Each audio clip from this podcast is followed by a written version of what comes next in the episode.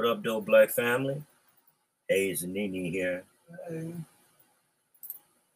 Brother Lazmor got some new content. You know the routine. So go ahead and record all of them and share them on all my timelines. So this first one, ooh, it's gonna use up a whole 30 minutes plus on. It's uh 41 minutes and 11 seconds. See the title line here, Blacksby News. It says, uh, don't bring this shit to the burbs. Don't try because you gonna die. okay, let's see what Brother Lazmor talking about. I love his titles,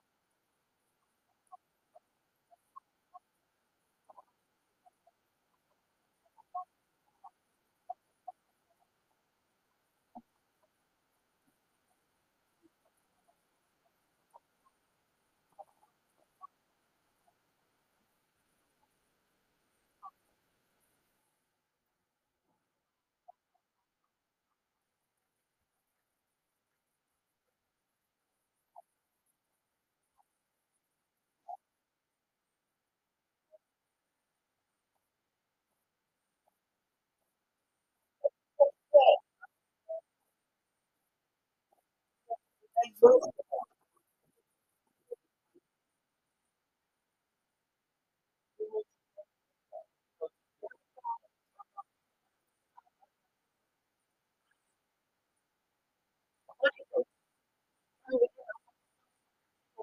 the fuck is that?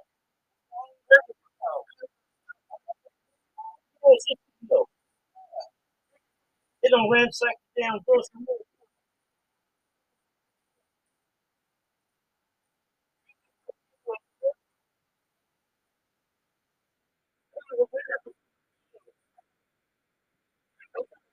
That's not them Guala Guala. That ain't black folks. That's them Guala Guala.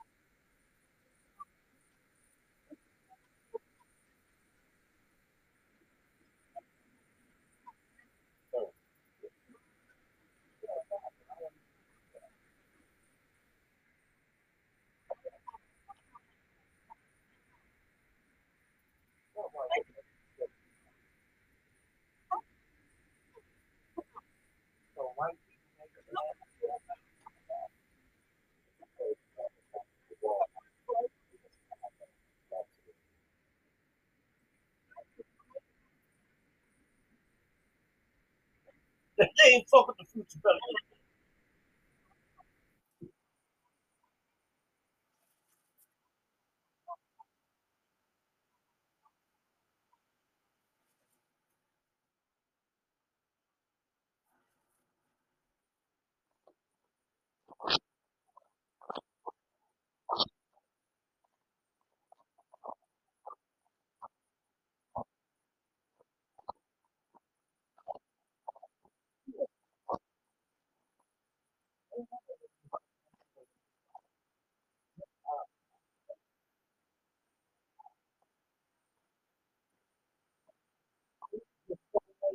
Then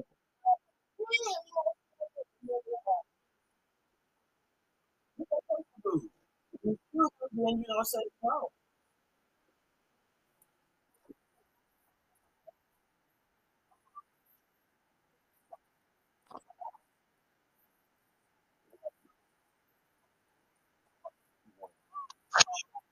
You already know you gonna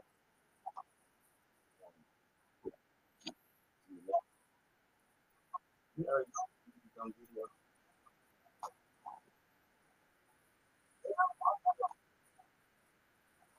didn't so okay. So yeah. Sorry. Yeah. You say about yeah.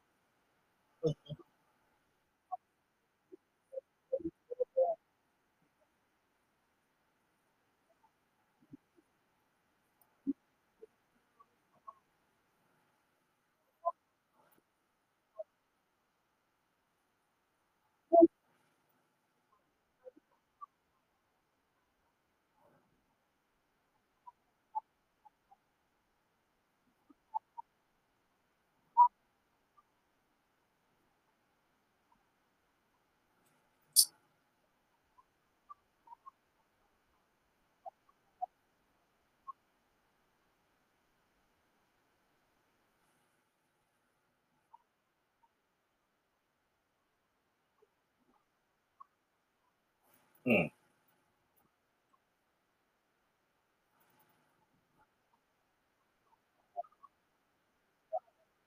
Oh, God.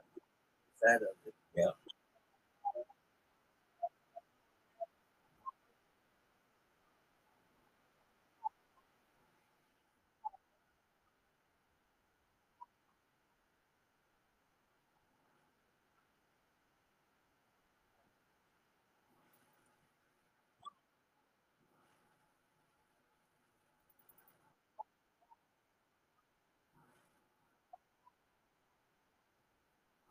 Look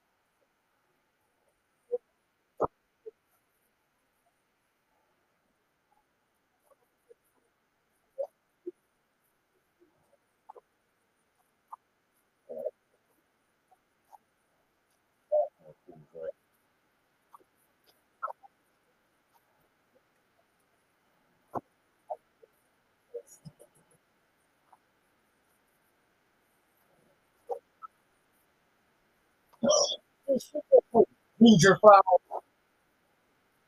Ginger fire. There's the Yeah.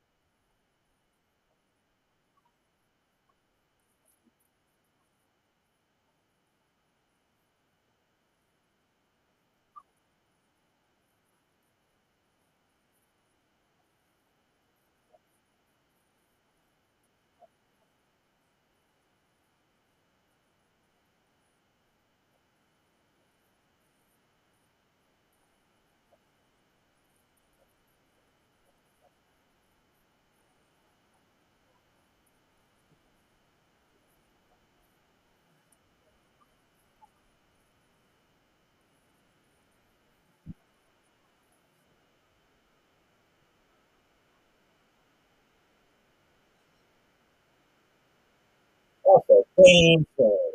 Look at all these guys trying to get down there. On. Yeah.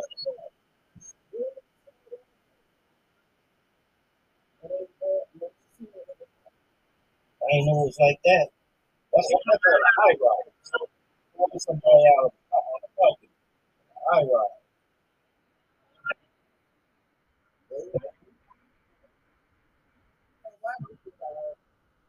It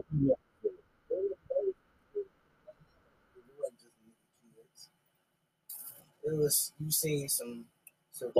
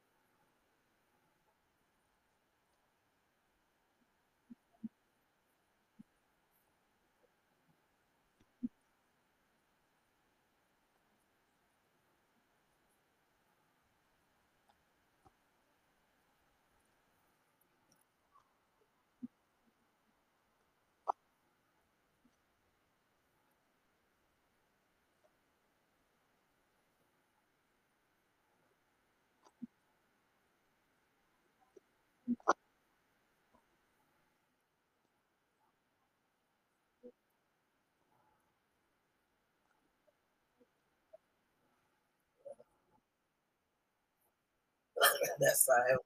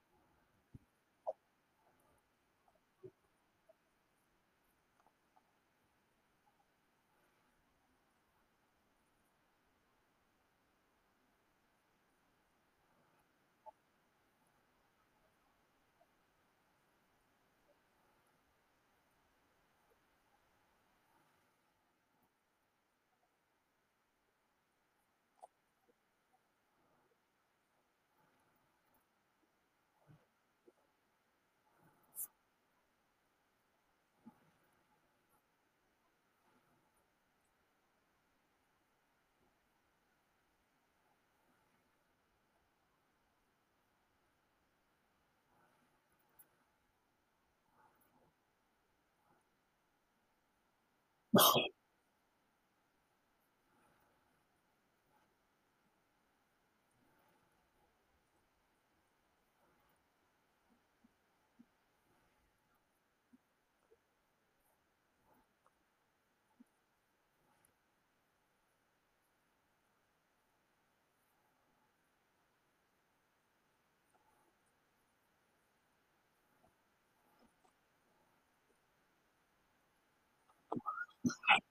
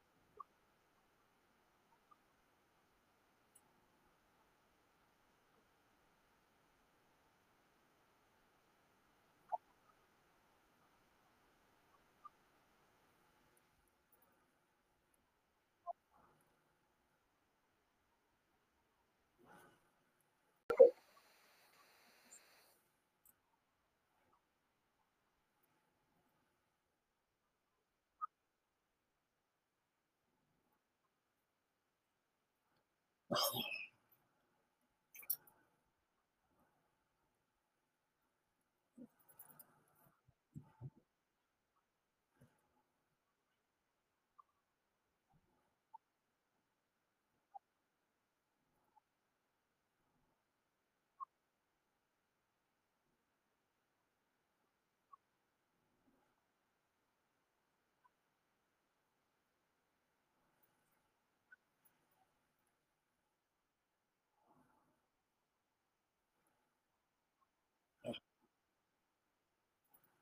All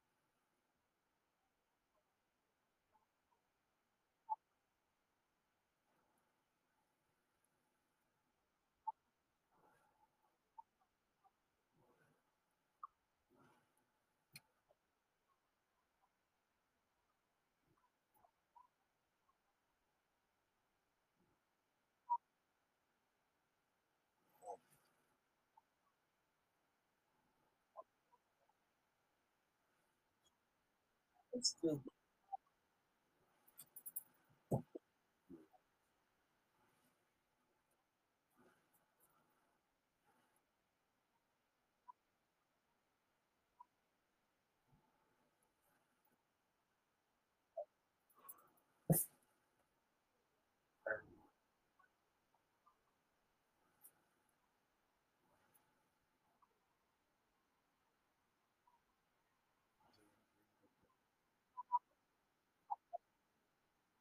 I'm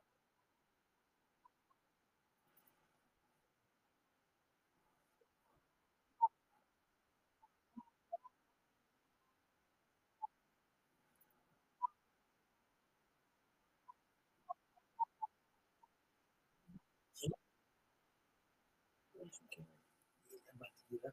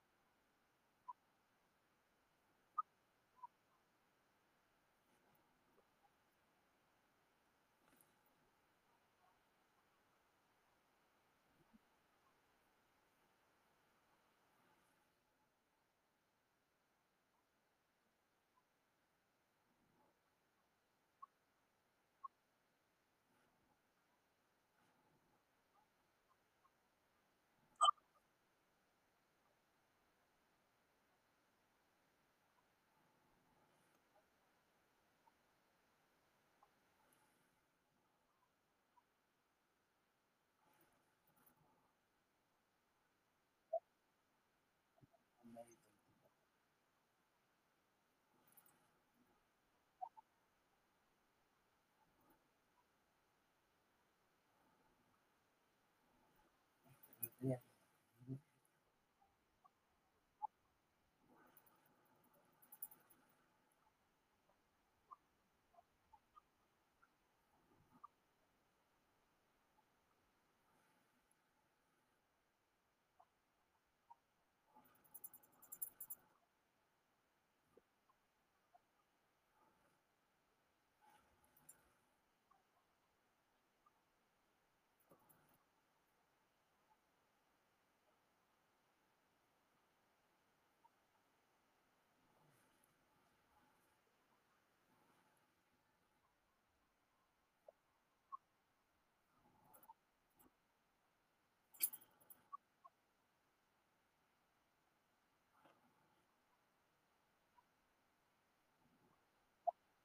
Only the-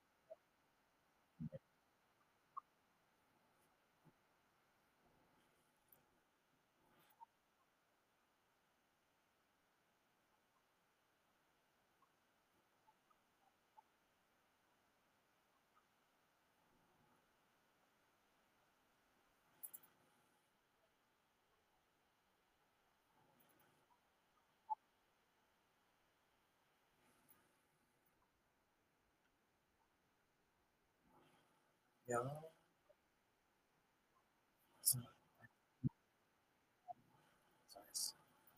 Mhm. I saw that.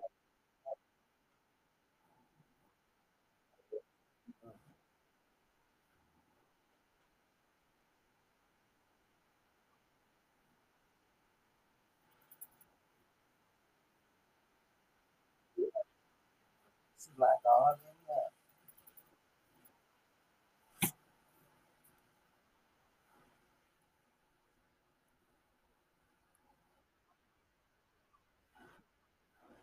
Get them that black uh, give them a chance until the 18th and they go away long as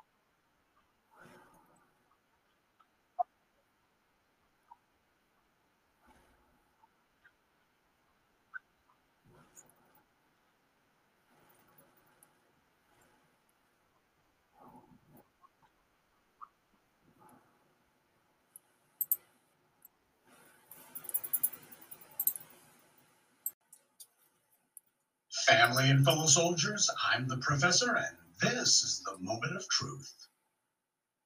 Yesterday, a couple of folks didn't like the comment that I posted on Twitter about the attempted murder of Ralph Yarl. Since there's new people who are coming across the black media every day, this is pretty much understandable.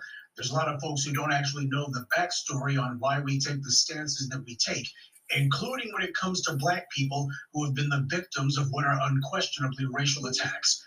First of all, as the black grassroots, we don't go on the warpath for the families of these murders, or in the case of the child Ralph, attempted murder, without first waiting to see how the family is going to react to all this. Too many times we have gone ahead and put on the cape, and we have done a hell of a lot of speaking up for these families, only to see that they turn right around and start backsliding and say, oh, it wasn't about race, or forgive, forgive, forgive. We have had the families of these black victims kick us in the teeth enough times where we decided, you know what, let's wait and see what they're going to say, and then let's see if they stick to it. Too many families come out and they'll say one or two things that sound encouraging at first, and then next thing you know, in comes Mushmouth Crump or Sleaze Merritt, and all of a sudden we start getting this mamby-pamby talk, or worse than that, forgive. Is the family on code is what we wait to see. That takes time. And from what I've seen of Ralph Yarl's mother and aunt, they're not on code. That doesn't make what happened to the child any less wrong or the attempted murderer any less deserving of punishment. But it does affect whether I decide to make a crusade out of this. Now, some of you, a number of you, in fact, are new to the New Voices of Black Media. You're certainly new to me. So you still react instinctively as the white media has conditioned you to when an event like this occurs. Let me explain to you why I'm not, and let me also explain to you some of the other comments I made in my Twitter tweet.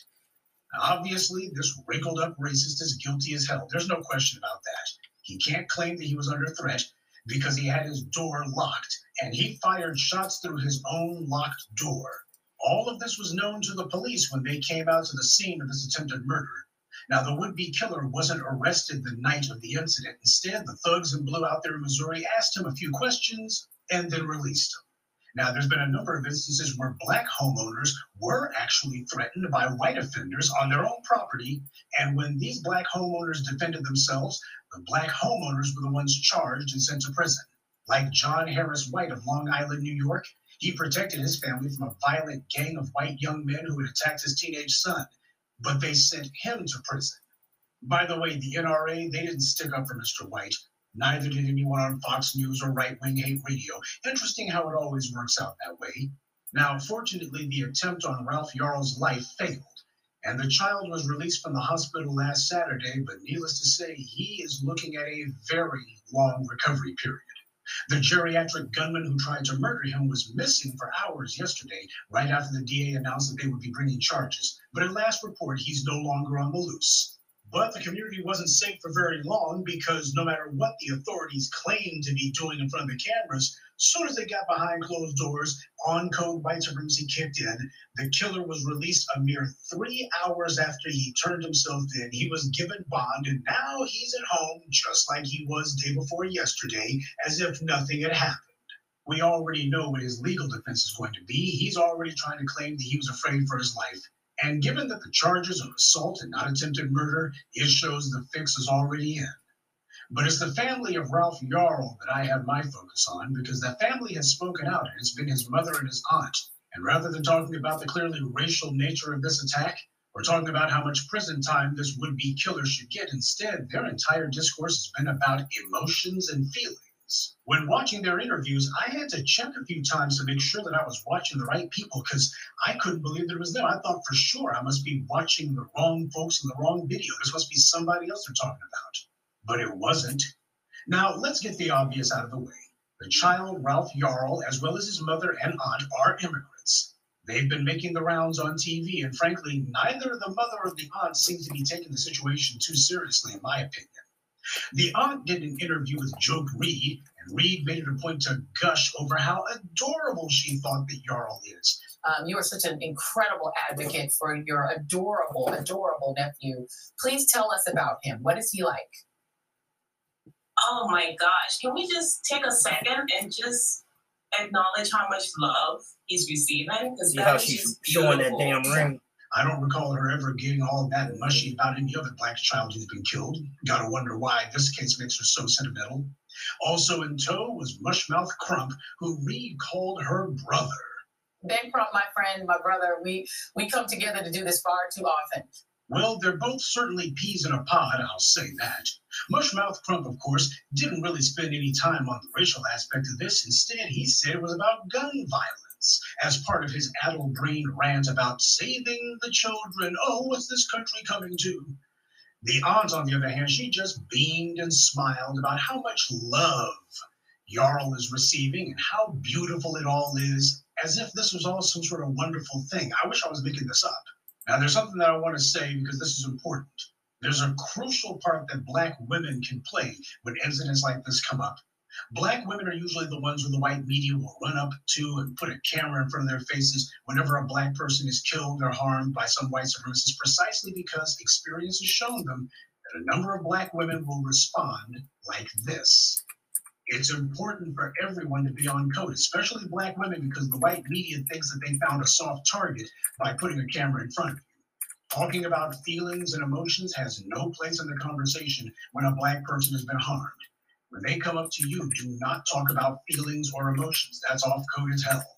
The only thing you should ever say is life in prison, not justice, not accountability. You say life in prison. Because in this case, neither the aunt nor the mother said anything about prison at all. But worse than that, at no point did they ever say the word black. One of the things that stuck of my mind the most. I waited to hear that word from either one of them, and I didn't hear it at all. The closest that the aunt came to saying black was that it was a blink and you'll miss it mention about the color of his skin.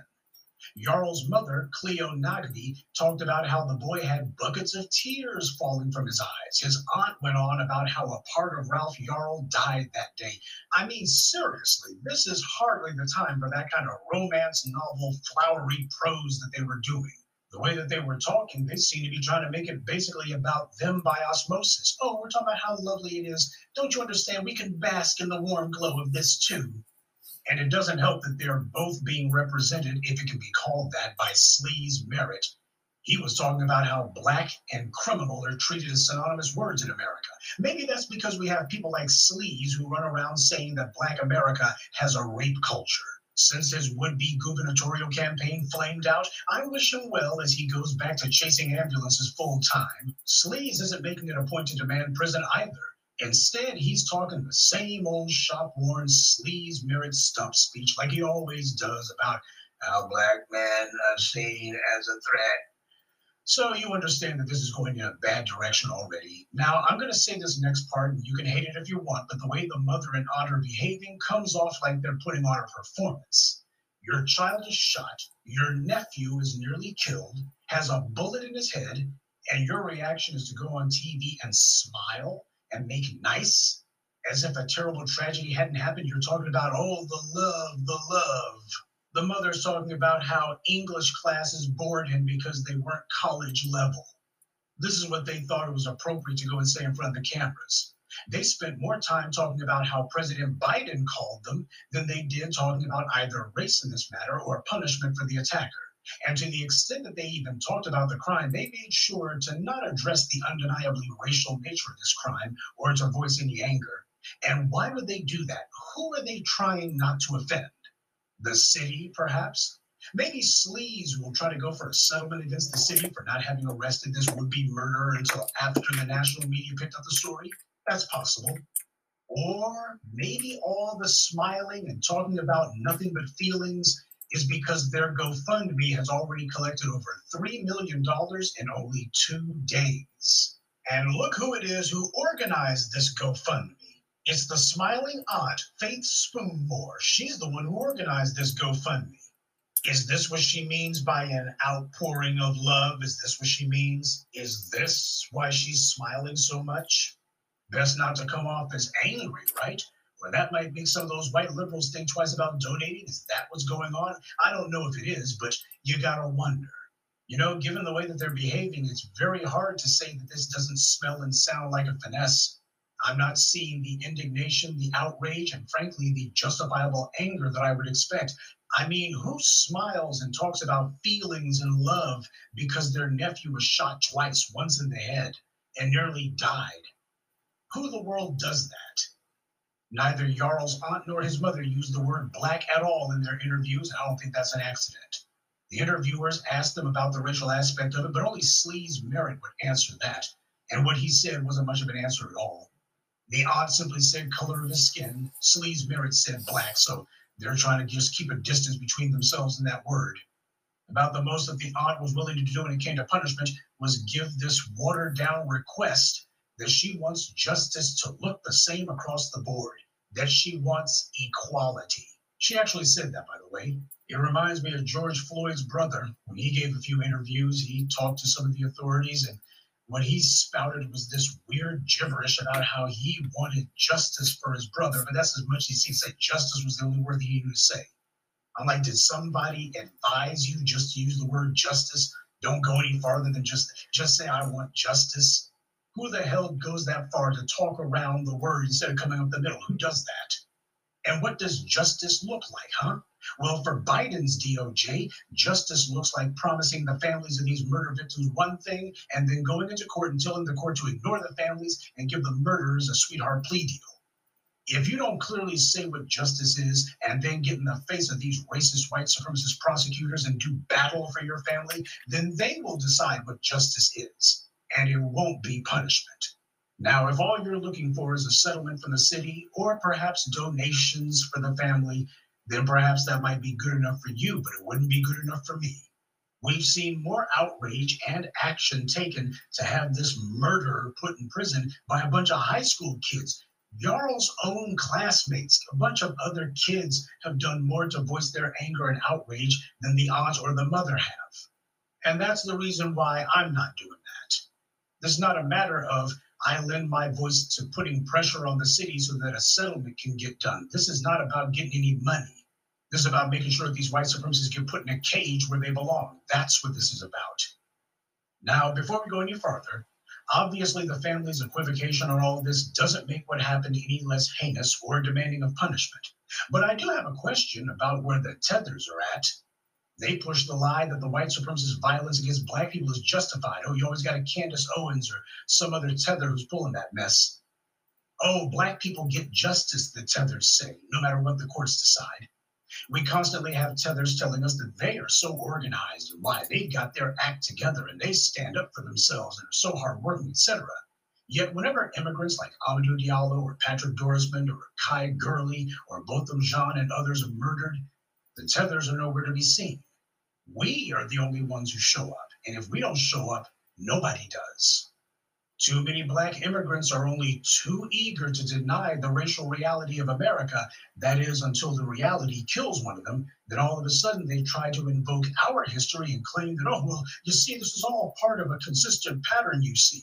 Racism doesn't exist until it reaches out and touches one of them. The white media reports frequently that there's so many Africans and Caribbean immigrants in the US that they're the fastest growing group within the black community. Just keep in mind, a lot of them do not describe themselves as black. Well, I think this is a good opportunity for them to make their presence known. No more of this sitting back and waiting for us to put pressure on the authorities. That's their task. Cannot outsource the heavy lifting they're supposed to be doing to strangers. Even if the family weren't immigrants, they still can't shirk their responsibility to take the lead and fight for justice harder than anyone.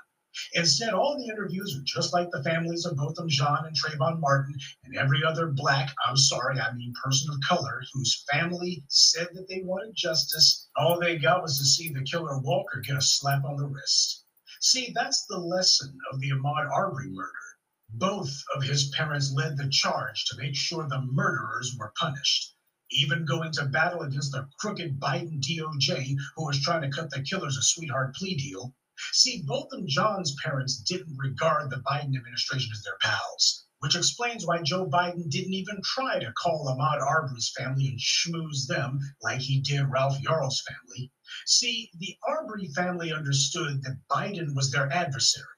They didn't make nice with him. They took on Biden and his corrupt DOJ, and they beat Kristen Clarke down in open court. They forced their will on the justice system. And that's what I mean when I say that as Black people, we will have to make this system do things it wasn't designed to do.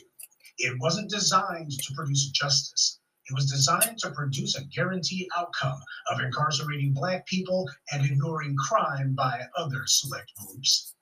I know we have many immigrant folks in the Black grassroots, many of you who listen to me, and I know that you're not down with the bull. So when we talk about the behavior of a number of African and Caribbean immigrants when they get to the US, obviously we're not making a blanket statement about all. After all, we do have a lot of Black Americans who also play the fool for white power in the hopes of not offending anyone who they think they can get some crumbs from.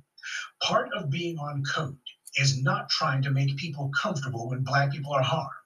But when the mother and aunt of a victim of white supremacist violence get on camera and they're smiling and talking about love and their feelings, and they won't say the word black, it's real hard for somebody to tell me that I need to be putting out more effort to get justice for this crime than they've been putting out. So while we can all agree that this racist creep should go down for this, let's also agree that we're showing far more outrage, anger, and demands for punishment than the family has. And that is no laughing matter. Good day and be one. I'd like to take a moment to mention some of our contributors Jacques, Daryl, Cedric Etheridge, Fan Fan Durand, and Richard Allen Lovell. Salute to them and thank you to everyone for listening, liking, and sharing this message. Black empowerment only exists because of you.